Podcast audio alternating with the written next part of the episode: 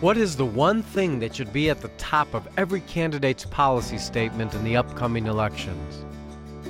You are listening to ReachMD XM 157, the channel for medical professionals. Welcome to a special segment on public policy. I am your host, Dr. Mark Nolan Hill, professor of surgery at Chicago Medical School, and with me today is Dr. Kenneth Thorpe, Woodruff professor and chair of health policy and management, Rollins School of Public Health at Emory University. He has held many leadership roles in public policy, including Professor of Health Policy and Director, Institute for Health Services Research, and Deputy Assistant Secretary for Health Policy in the United States Department of Health and Human Services. Dr. Thorpe has authored and co authored over 60 articles, book chapters, and books, and is a frequent national presenter on issues of healthcare financing, insurance, and healthcare reform. Welcome, Dr. Thorpe. Well, thanks for having me on. Today we are discussing public policy and the Partnership to Fight Chronic Disease. Dr. Thorpe, what is the Partnership to Fight Chronic Disease? Well, the partnership right now is a, a coalition of over 80 partners, including the, uh, the Chamber of Commerce, American Academy of Family Physicians, Service Employees International Union, American Hospital Association, American Cancer Society, and you know, basically every major uh, healthcare group that we could find to come together to try to restart the debate about healthcare reform around the issue of making healthcare more affordable. And we think that the issue of affordability is central to really reforming health and healthcare.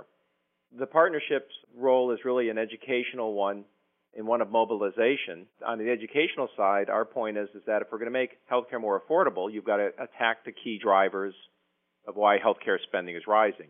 And two of the key facts that we point out is about 80% of what we spend on healthcare in this country is associated with patients that have one or more chronic healthcare conditions like cancer, heart disease, diabetes, hypertension, and so on.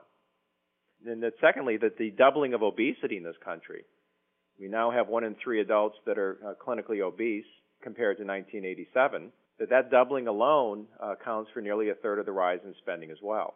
How does this partnership to fight chronic diseases that you've discussed differ from other healthcare organizations?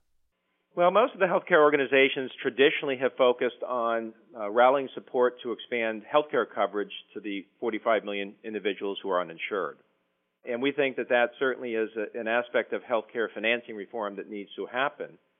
However, our partnership is really focused, at least initially, on the 250 million Americans with health insurance to make healthcare less expensive, a better value proposition, less administratively complicated, and try to improve healthcare outcomes. How are you going to do that, sir? Well, we do it through two things. One is that we've got to get uh, politicians and policymakers at least have a clear understanding of what problem they're trying to solve. So again, on the affordability side, we need to do a better job of finding ways to prevent the rise in chronic disease and do a better job of managing chronic illness before adverse events occur that are preventable, like hospitalizations among diabetics and amputations and, and, blindness and so on. Give us a specific example how we could intervene to avoid that. Well, how we could intervene to avoid that, give you a couple examples. One is at the workplace. There are well established programs now that some employers are putting in that are reducing the prevalence of diabetes in the workplace reducing blood pressure levels, reducing levels of cholesterol, having uh, workers uh, lose weight and stop smoking. And with it, uh, they've seen dramatic increases in productivity and also a flatlining of medical care costs. So some of this is really providing information to employers about what types of programs work.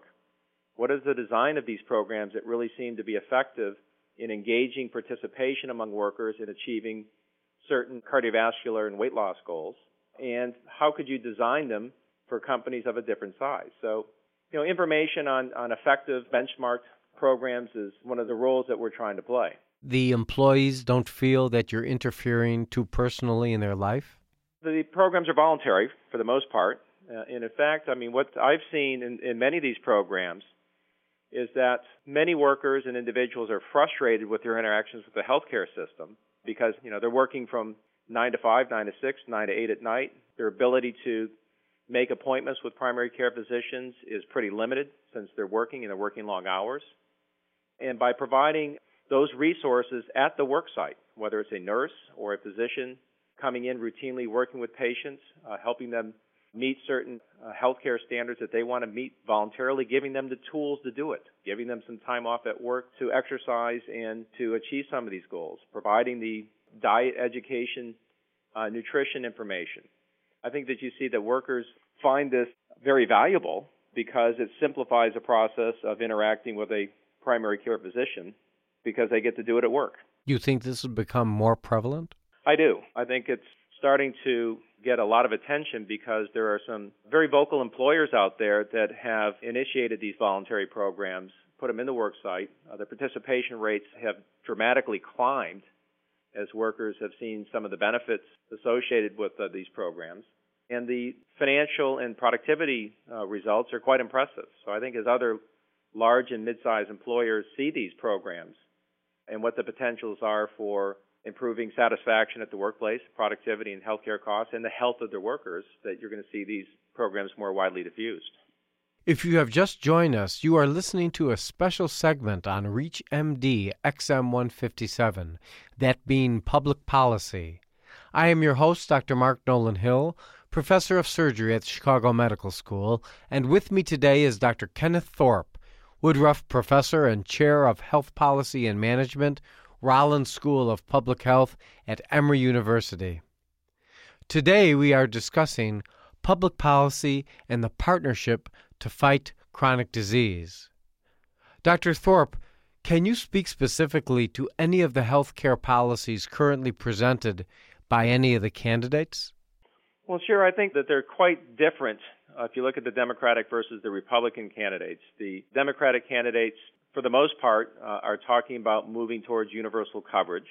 Some of the details differ, but the, you know, there are a lot of similarities there. Again, what is more important about what they've talked about is really relooking at our healthcare system and really doing health reform. And what I mean by that is is really thinking about redesigning the way that we deliver primary healthcare services in this country, providing primary care physicians with the tools to more effectively work with patients to manage their chronic disease, health information technologies, and really focusing on the affordability of care. So I think that that's something that's quite different than the last two presidential cycles.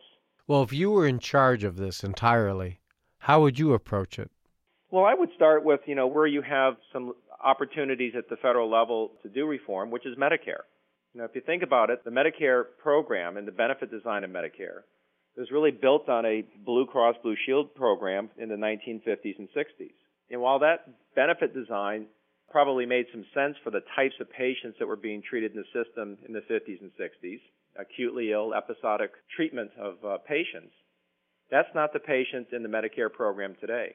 You know, over 90% of spending in Medicare is linked to chronically ill patients that have four, five, six different chronic health care conditions all being managed at the same time. And the dilemma is is that the appropriate clinical management of those patients really needs a much more proactive model of primary care physicians and nurses and patients working to manage their conditions outside the physician's office, largely at home, uh, at the work site, uh, and so on.